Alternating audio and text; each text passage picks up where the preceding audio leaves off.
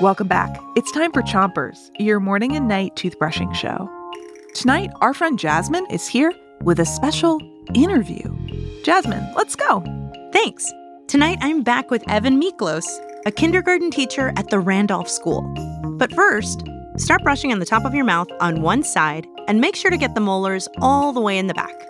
Three, two, one, brush. Um, so some of my friends at home have questions about their first day of school. I'm wondering if you could help. Yes, of course. I'd love to. Kieran asked, uh, will he be able to play at school? That's a great question.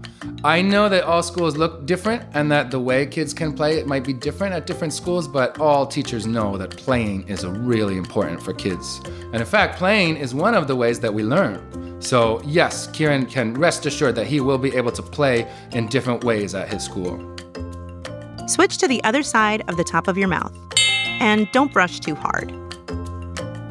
Um, so Dorothea wants to know why are some teachers strict or why do they have a lot of rules?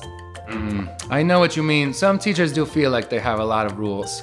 But I, I'll tell you, all schools and all teachers do have rules. Rules are very important and they're always for the same reason. If there are rules, it's about safety. So a teacher's job is to teach you things, but a teacher's job is also to keep you safe. And anytime a teacher is telling you there's a rule, whether you understand why or not, it is something about keeping you safe. Switch to the bottom of your mouth and make sure you're brushing the inside, outside, and chewing side of each tooth. Um, so Brantley, Eric, and Lorelai just moved to a new town, and they want to know how to make new friends at their new schools. Well, one of the most important ways is just to go to school and meet people and say hello and tell them your name. If you're having a hard time talking to someone, you might try to notice something that they're doing, or maybe you can see something on their shirt or their lunchbox and talk to them about that. Or you might want to invite them to play with you. You can just say, Would you like to play with me? Or maybe if you see them playing, you could ask them, What are you playing? Can I play with you? Switch your brushing to the other side of the bottom of your mouth. And give your tongue a brush too. Olivia asked how she can keep from being nervous at school.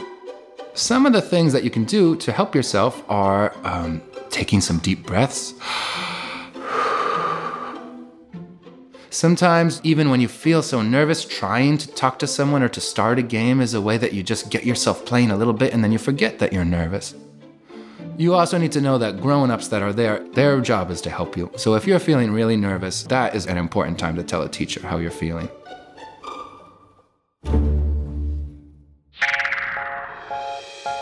Big thanks to Evan Miklos and the staff and students at the Randolph School. If you want to know more about the Randolph School, check them out at randolphschool.org.